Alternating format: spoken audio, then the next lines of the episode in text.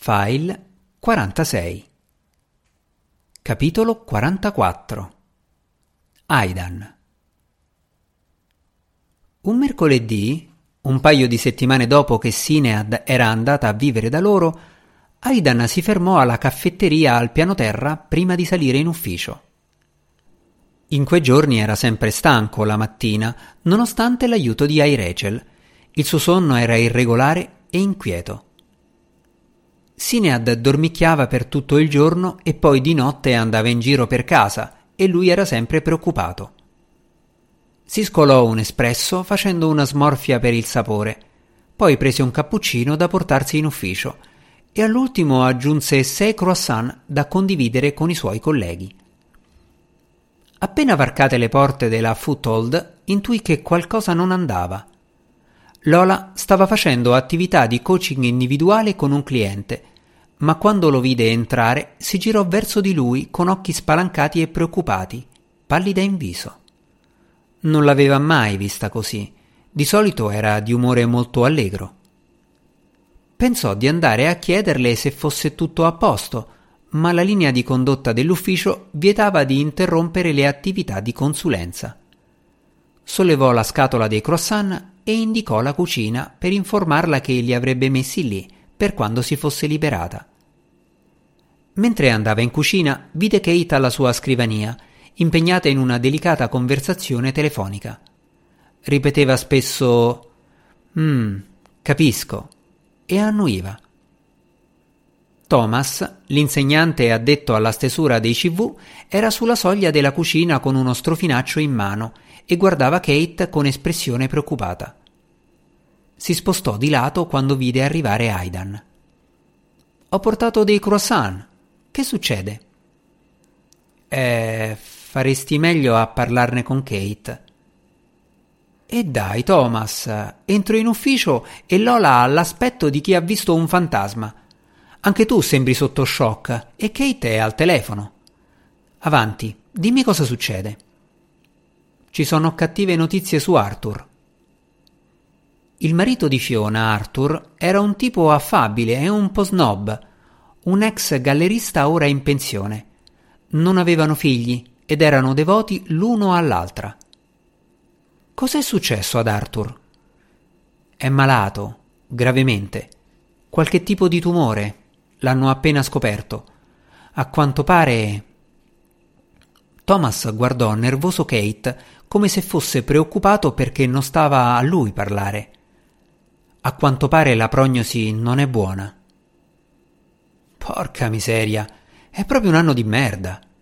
Ci deve essere uno strano allineamento dei pianeti, perché non potrebbe andare peggio di così. Anzi, fai finta che non abbia detto niente, perché in effetti è probabile che le cose peggiorino. Kate sta parlando con Fiona. Sì, spero che dopo la telefonata avrà un'idea più chiara di cosa dobbiamo fare.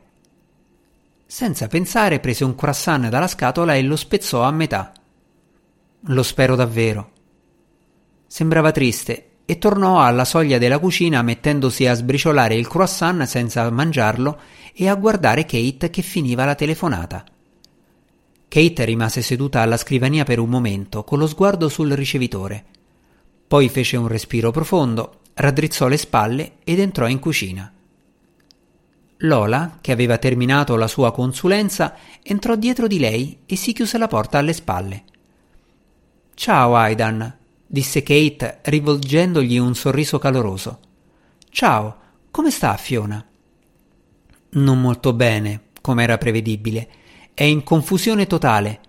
Continuava a piangere e a ripetere le stesse cose. Questa notizia è stata uno shock terribile per lei.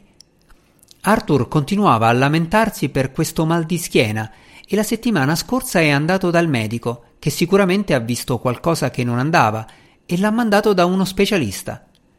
Gli hanno trovato un tumore alla colonna vertebrale che si è esteso fino agli organi interni. Quarto stadio. Sembra sia inoperabile. Maledizione. È ancora giovane. 64 anni. Cosa pensano di fare? chiese Lola. Non hanno nessun programma in realtà. Cercheranno solo di tenerlo il più possibile tranquillo, di passare del tempo assieme e sistemare i loro affari, immagino. Sanno quanto tempo gli resta?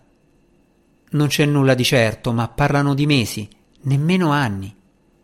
E noi cosa facciamo? chiese Thomas. Andiamo avanti come se niente fosse? Beh, sì, più o meno. Fiona non verrà oggi ed è probabile che non venga neanche nei prossimi giorni. Mi ha chiesto di sostituirla come direttrice per il momento, se la cosa sta bene a tutti. Annuirono tutti. Fra di loro, Kate era l'unica ad avere esperienza gestionale. Credo che questa sia la cosa più logica da fare, disse Aidan. È meglio che Fiona rimanga a casa e siamo tutti abbastanza competenti da mandare avanti le cose in sua assenza. Thomas scosse la testa, rimise nella scatola i resti sbriciolati del suo croissant e tornò alla scrivania. Non l'aveva presa bene e Lola, comprensiva come sempre, andò a sedersi accanto a lui. Aidan la sentì parlare a bassa voce. Pensava che Kate li avrebbe raggiunti oppure che sarebbe tornata alla propria scrivania. Invece rimase in cucina, spostando il peso da un piede all'altro. Di solito era molto diretta e capace, ma in quel caso sembrava esitante. C'è altro? chiese Aidan. Fiona ha detto una cosa che mi ha un po' spaventata. Kate parlava a voce bassa. Non volevo dire nulla davanti a Thomas perché è già sconvolto a sufficienza. Ha detto che il consiglio d'amministrazione dovrà venire a controllare la situazione economica. Il consiglio d'amministrazione? Cioè, so che deve essercene uno, perché siamo un ente senza scopo di lucro, ma non sono mai intervenuti prima d'ora. Non ho mai incontrato nessuno di loro. Nemmeno io. Ho cercato i loro nomi sul sito web mentre ero al telefono con Fiona. Sono un gruppo di personaggi importanti. Un rettore universitario, alcuni colleghi galleristi di Arthur, una baronessa e un avvocato di alto livello. Immagino che siano compagni di Baldoria di Fiona e che lasciino che sia lei a occuparsi di tutto. E allora? Allora potrebbero voler dare un'occhiata più da vicino alla situazione, ora che lei non c'è. Controllare i conti. Cose così. E questo cosa significa? Beh, Fiona non ha mai detto niente a nessuno quando si trattava di soldi.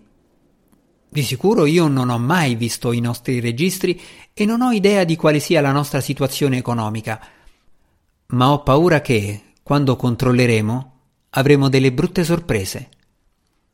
Quindi Thomas fa bene a preoccuparsi. Parliamoci chiaro, Thomas si preoccupa anche se qualcuno monta il rotolo della carta igienica nel verso sbagliato.